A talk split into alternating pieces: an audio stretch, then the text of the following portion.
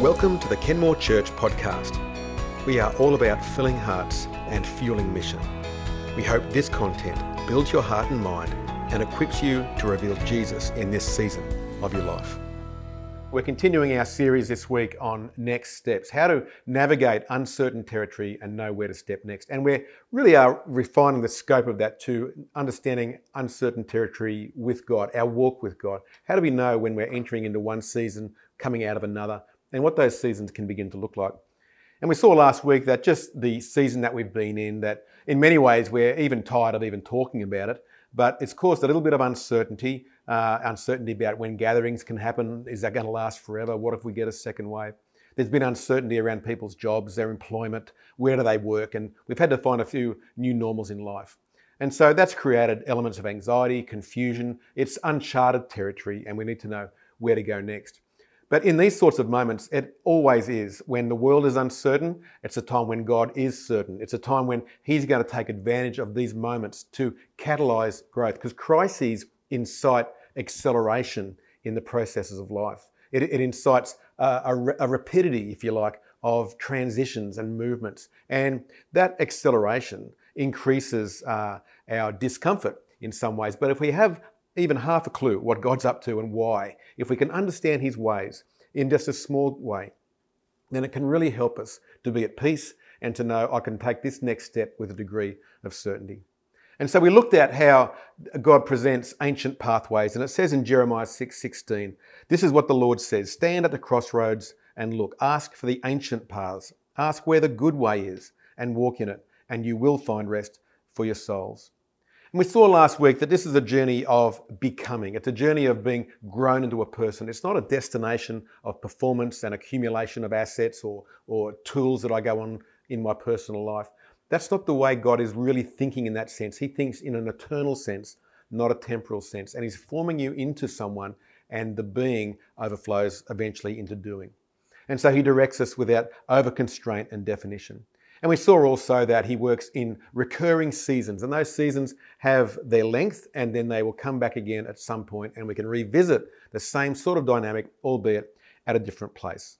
Ecclesiastes 3.1 says there's a time for everything, that time being a restricted moment, a window of opportunity, and a season for every activity under the heavens. So there's a window of opportunity, and that window will come round again. So the seasons don't last forever, but they do come back, and we can revisit the things that we've learnt there in a whole new way. And so we introduced 5 common sequential seasons that we go through in our own spiritual walk of being formed into who God's called us to be. So let's just bring a couple of new points of note there about how these seasons work and why they work. What are these ways that God's up to? What does it begin to look like?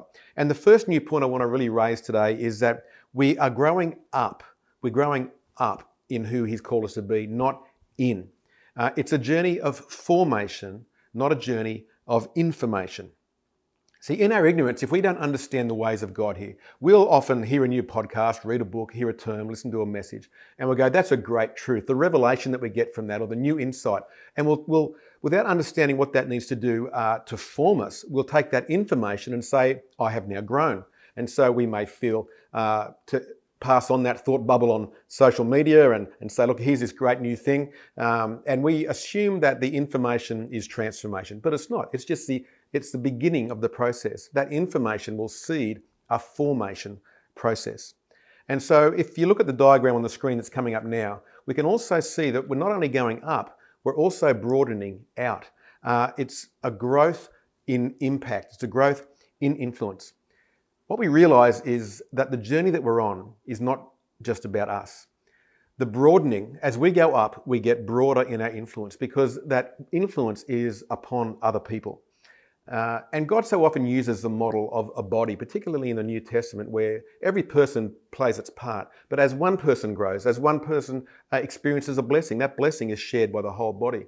And as God grows you, what He's doing is growing the whole body. He doesn't grow you just so you can climb a ladder in life and become more impressive. He's growing you for impact. He's growing you to influence other people. It's all about getting higher, and in that height we go broader, and more people can come on the journey with us. And so we begin to see that in our life, Our faithfulness, our choices to be faithful, they're our personal responsibility. That's the only individual aspect of this whole deal. But fruitfulness is shared with other people. So the choices are mine to take, but the repercussions of those choices are to be enjoyed by other people. And that's what fruitfulness really begins to look like. And so if I have knowledge that I've gained about God or about my life in some way, if it hasn't grown to change me and change others, then I've been informed, but I haven't been reformed. And that's the ultimate goal here. He's forming us and then reforming us into who he wants us to be. See, the true sign of our growth is our ability to multiply. Our true sign of getting bigger is that other people get bigger as well. And so these become the metrics of the kingdom. The metrics aren't me just getting higher on my own. It's I can ask myself, have I grown in influence in my life, or have I just grown in income? Have I taken scales on my career, or have I actually grown in my ability to grow other people? Have I grown in knowledge, or have I grown the people that are around me? Have I become impressive alone? Are people impressed by what I've become, or have I become impacting? Because I can be very impacting without necessarily being impressive in the world's eyes. These are kingdom metrics.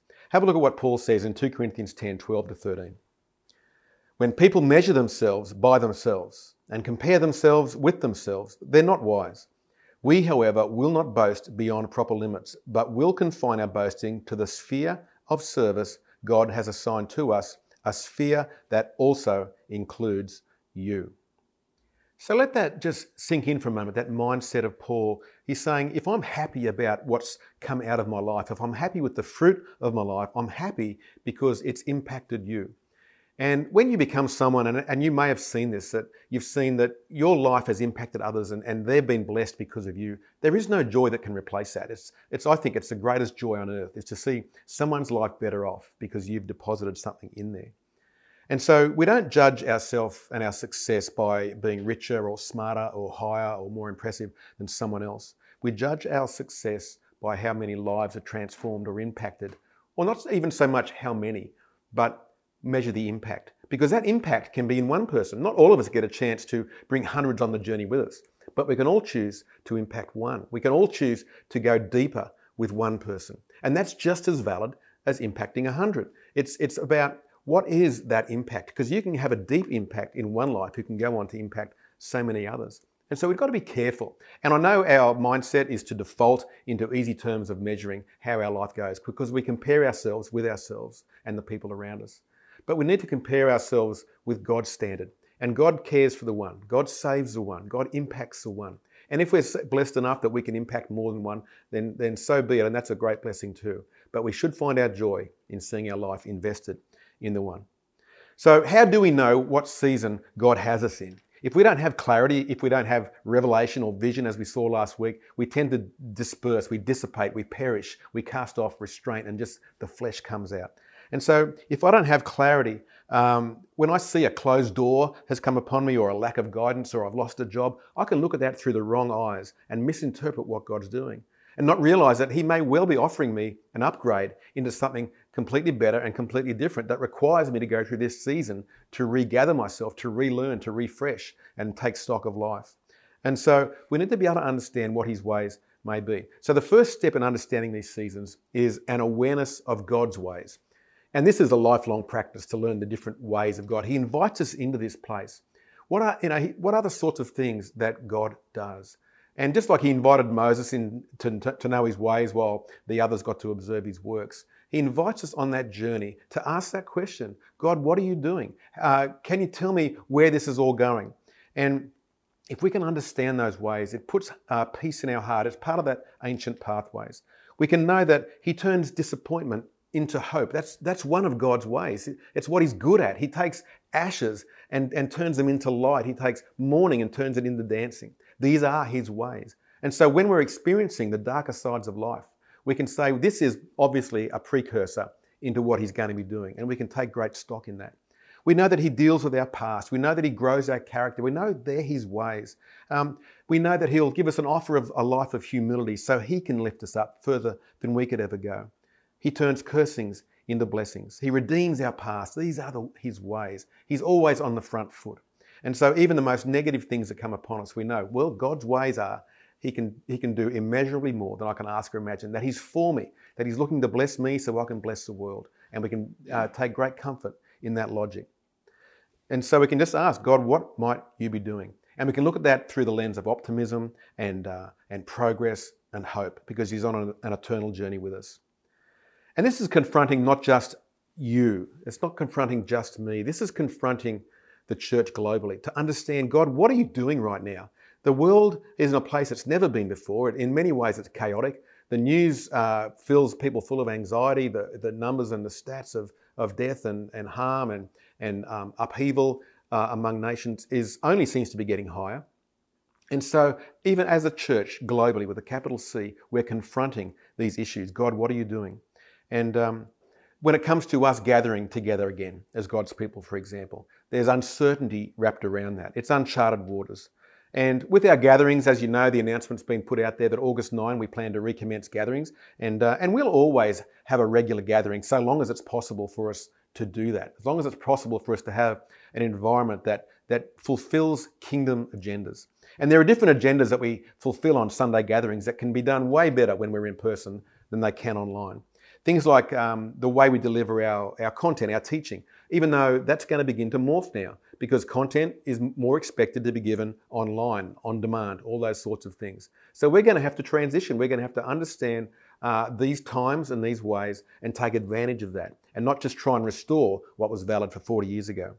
But Sundays give us social connection. We can do that in a way that we just can't do online. It brings inspiring worship where we can gather together, we can hear each other sing, we can be lifted by the voices and the hearts and the faith of other people. There's the synergy of faith that comes when people are in the room where God's presence just becomes drawn to the accumulation of God's people like heat to a fire, if you can say it that way. It's like, no, when the coals are all together and burning, it's an irresistible environment for God to begin to do unique things. It's a place where we can lay hands on each other when COVID permits and pray and lift each other up to counsel, to apply God's word. And so Sunday gatherings are going to be great from that. And yet we know online now is here to stay. It's not going away. So we need to maximize that space as well. And we'll continue our online Sunday material and content after we start to gather together in person. We're going to continue doing that. Because A, we never know when we're going to be forced to go back there until there's a vaccine found and so on. But also because that online space, that home space, that house church creates a unique environment for being missional. We aren't a missional people as a nation. We don't normally outreach. As we've seen, we're a cold relational climate. And yet, in our homes is a great mechanism to stretch ourselves and invite people in. So we want to create a space using our online content that people can invite their friends and be intentionally missional about what we're doing. And so that's the way we're going to start forming things up that way. So we'll grow in our use of video and online and all those sorts of things. And it's exciting, it's untested, but we just pray that you'd pray for our teams as we grow capacity in that area.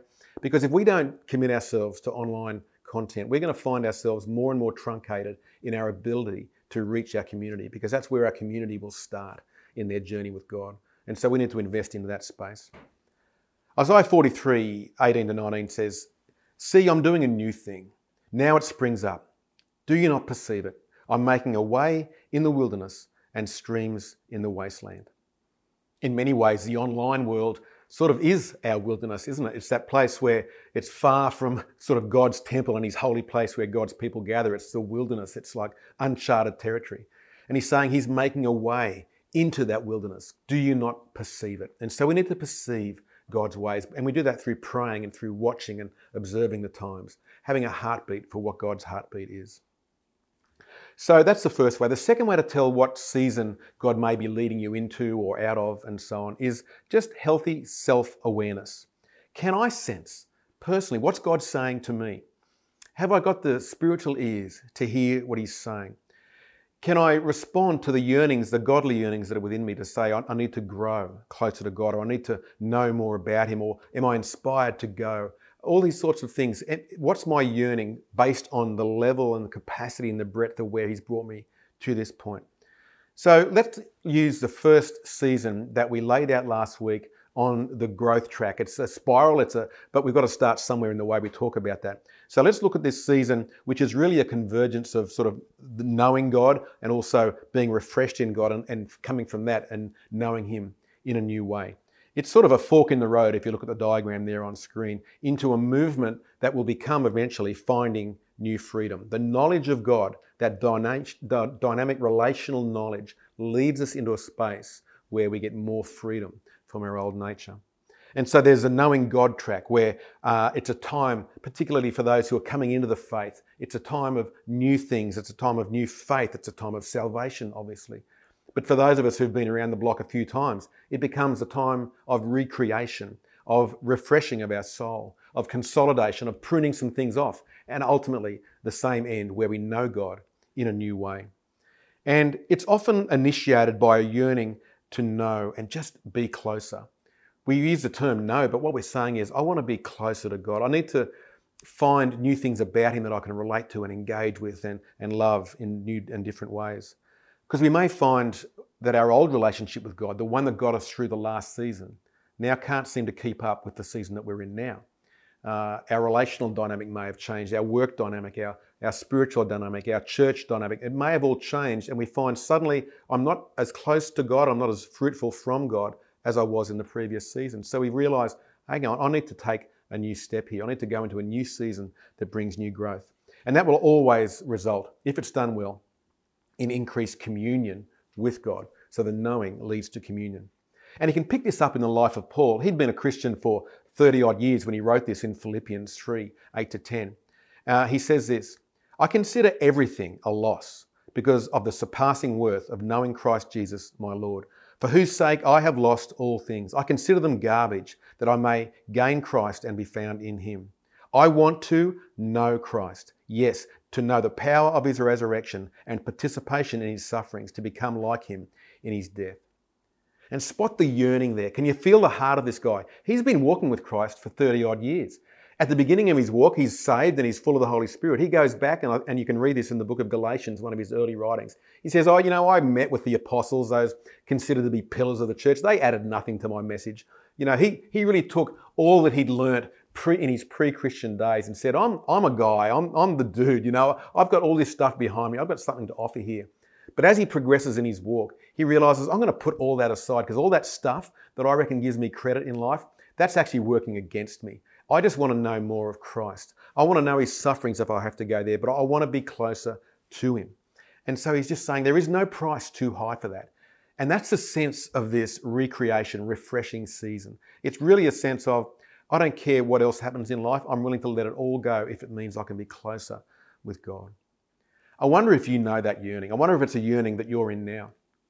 I wonder if it's a season where you just think, man, I just wish I could just droop my shoulders just a little bit and just relax, just to lean back into Him. I want to know Him more. I need to know His love. I need to know His salvation all over again, in the sense of there's parts of me that haven't been redeemed fully yet. I'm still working from that old nature.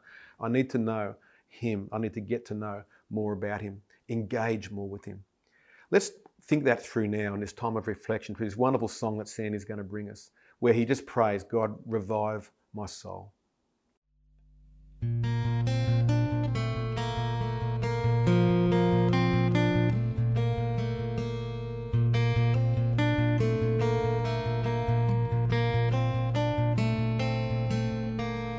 Awaken my soul, come away.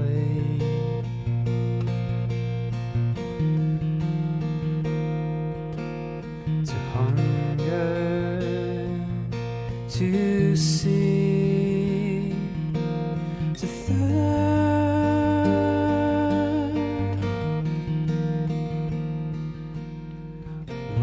waken first love, come away,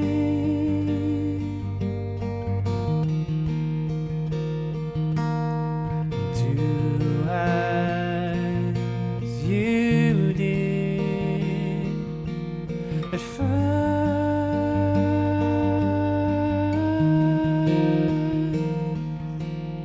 Spirit of the living God, Come wake me from my sleep. Blow through the caverns of my soul. Pour in me to overflow.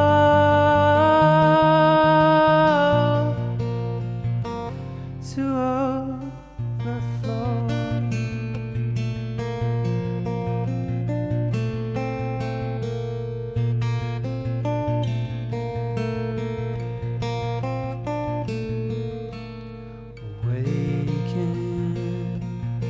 My soul, come away.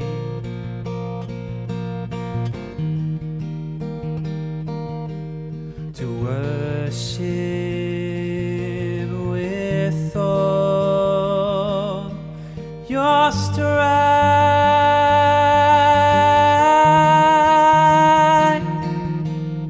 Spirit of the living God. Fall afresh on me. Come wake me from my sleep. Blow through the caverns of my soul. Pour in me to overflow.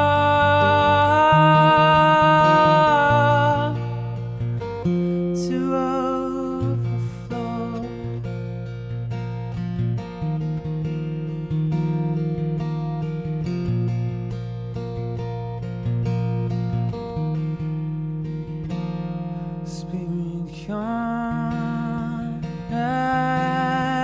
fill this place.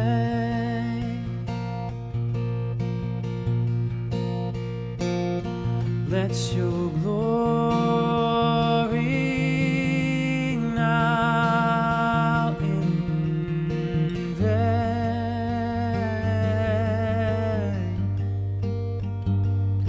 Spirit, come.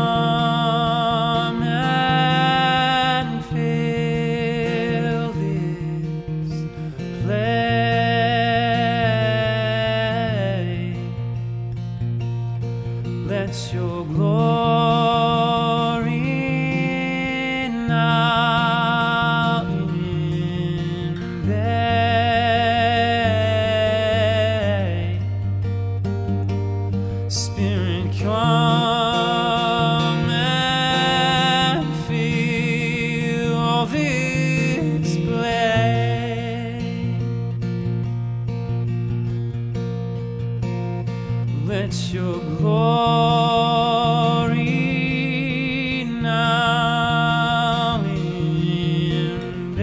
Spirit, come and fill this place. Let your glory fresh on me. Come wake me from my sleep. Blow through the caverns of my soul.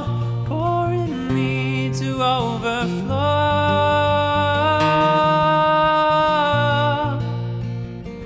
To overflow.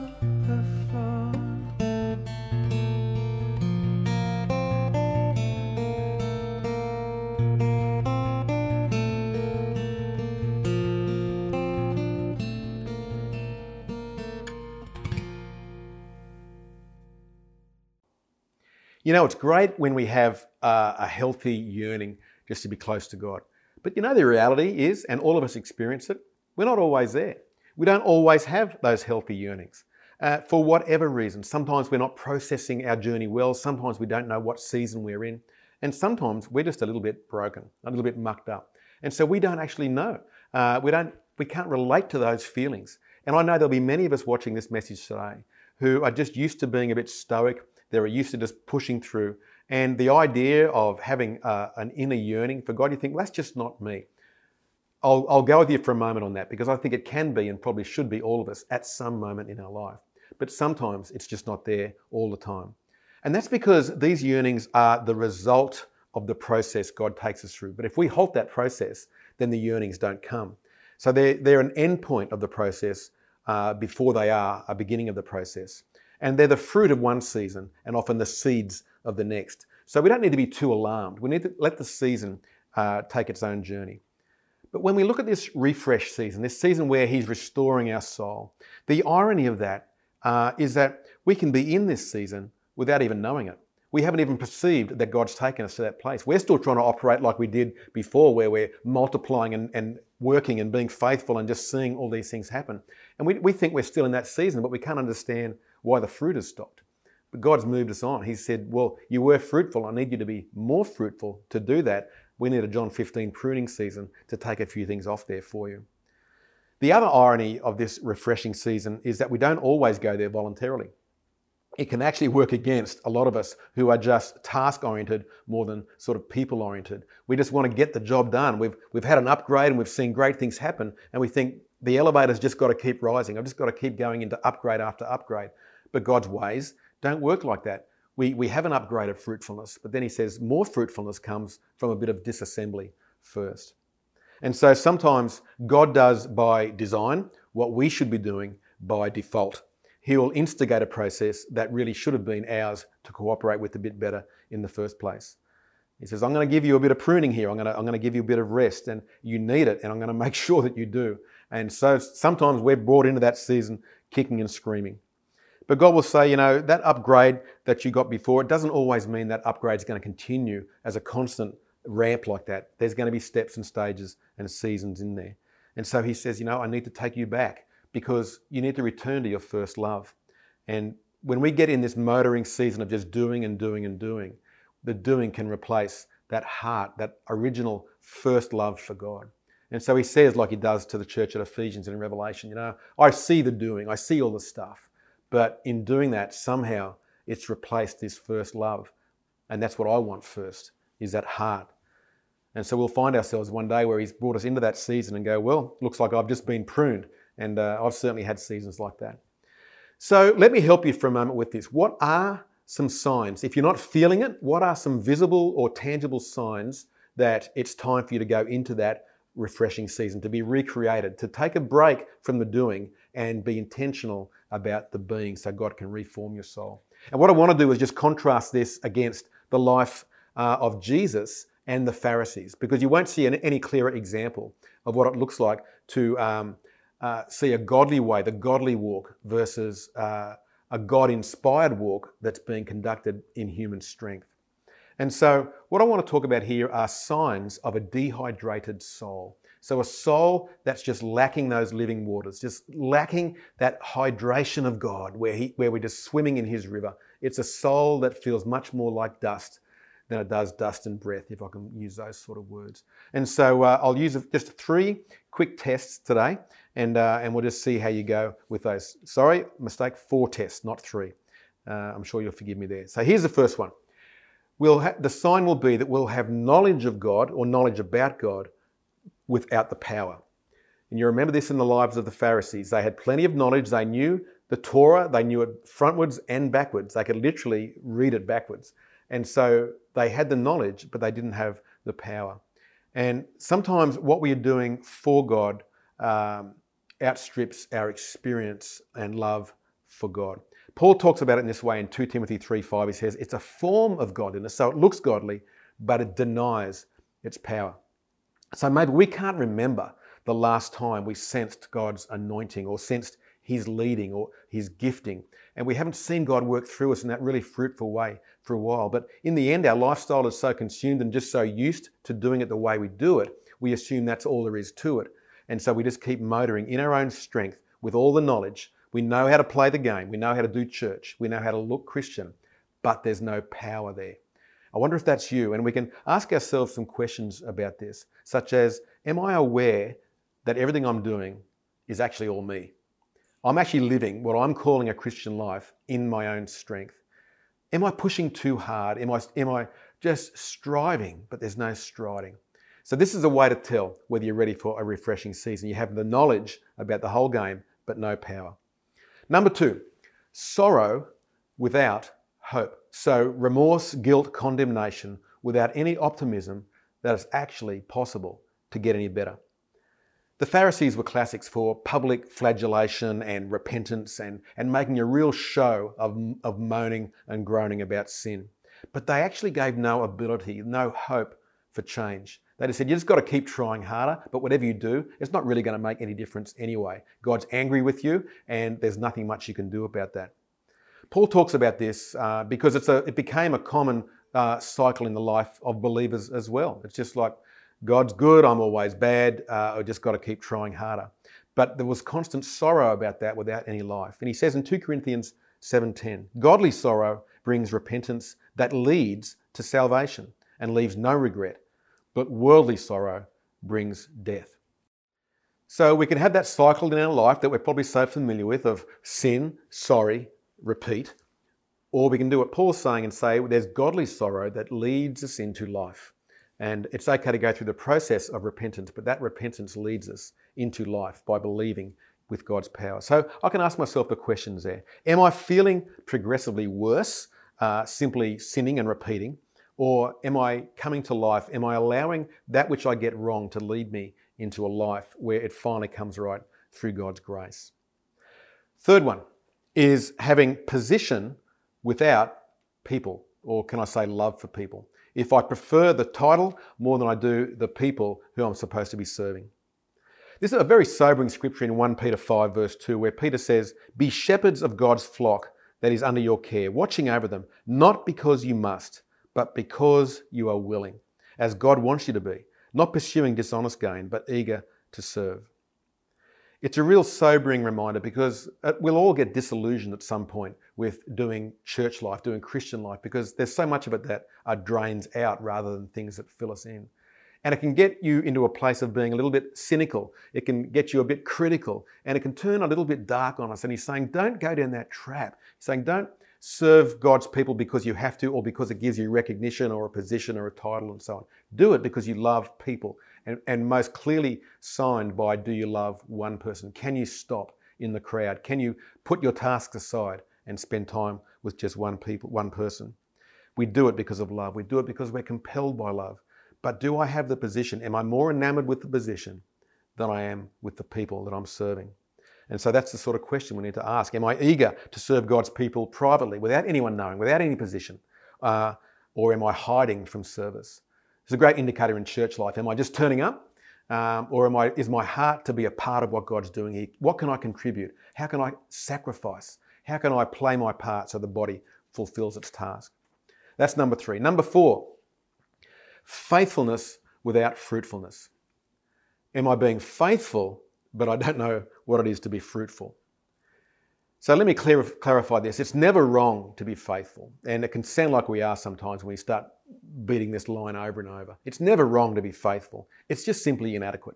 It's simply not enough to fulfill God's plan for our life, because ultimately it's just going to wear us out in our own strength.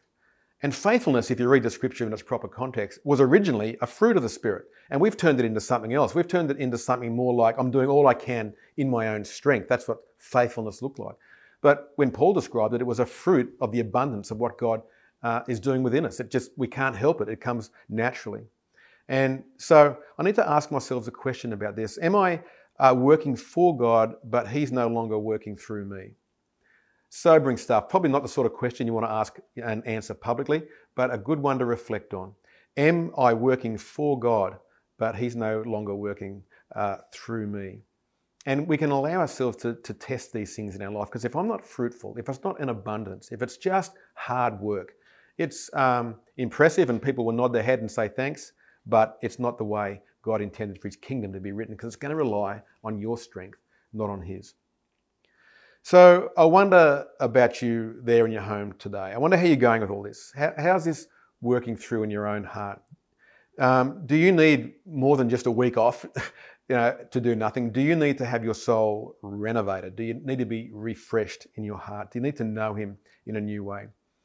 Given the sort of questions I've just asked then, I'm assuming a few more of us at the end are feeling yes than were at the beginning. So if you are in or you need a time of refreshing, then that requires a degree of intention. You need to be intentional about doing what fills your spiritual tank, not just disengaging and doing nothing. So a refreshing season is not a time where you just disengage from life. It's a time where you engage with life. It's a time where you engage with God. It's a time where you want to add and do that which fuels and fills your soul. So, and don't disengage from people either. That's what our flesh would want to do, but rather engage with them in a new way, because people aren't projects, people aren't the problem. And we can lose our heart for them if we don't know their story, to know their heart and to appreciate the value of one person, broken or not, with a high position or not, but to stop for the one. And we need to recognize the season that we're in and invite God into it, because in these recreating seasons, these refreshing seasons, it's not just about what you can do. It's a moment where God himself reconstructs, refills your soul, re-equips you and refills you with love. And so I want to finish on Paul's words where he promises through his prayer, it's like a promise to say, this is a prayer that will take you to this next level. And it involves a revelation and awareness of God. He says this, I pray that out of his glorious riches, he would strengthen you with power through his Spirit in your inner being, so that Christ may dwell in your hearts through faith. And I pray that you, being rooted and established in love, may have power, together with all of God's people, to grasp how wide and long and high and deep is the love of Christ, and to know this love that surpasses knowledge, that you may be filled to the measure of all the fullness of God. Now to him who is able to do immeasurably more than all we ask or imagine, according to his power that's at work within us. To him be the glory in the church and in Christ Jesus throughout all generations, forever and ever. Amen. So that's my prayer for you, that God would reveal himself to your soul and reveal himself in a way that fills your soul, so the next season in your life will be an overflow of this relationship with God. Bless you all. Enjoy the content coming up in the House Church segment that you can download online, and we will dig deeper into these different signs and where you might be on your walk. Bless you now. Looking forward to next week.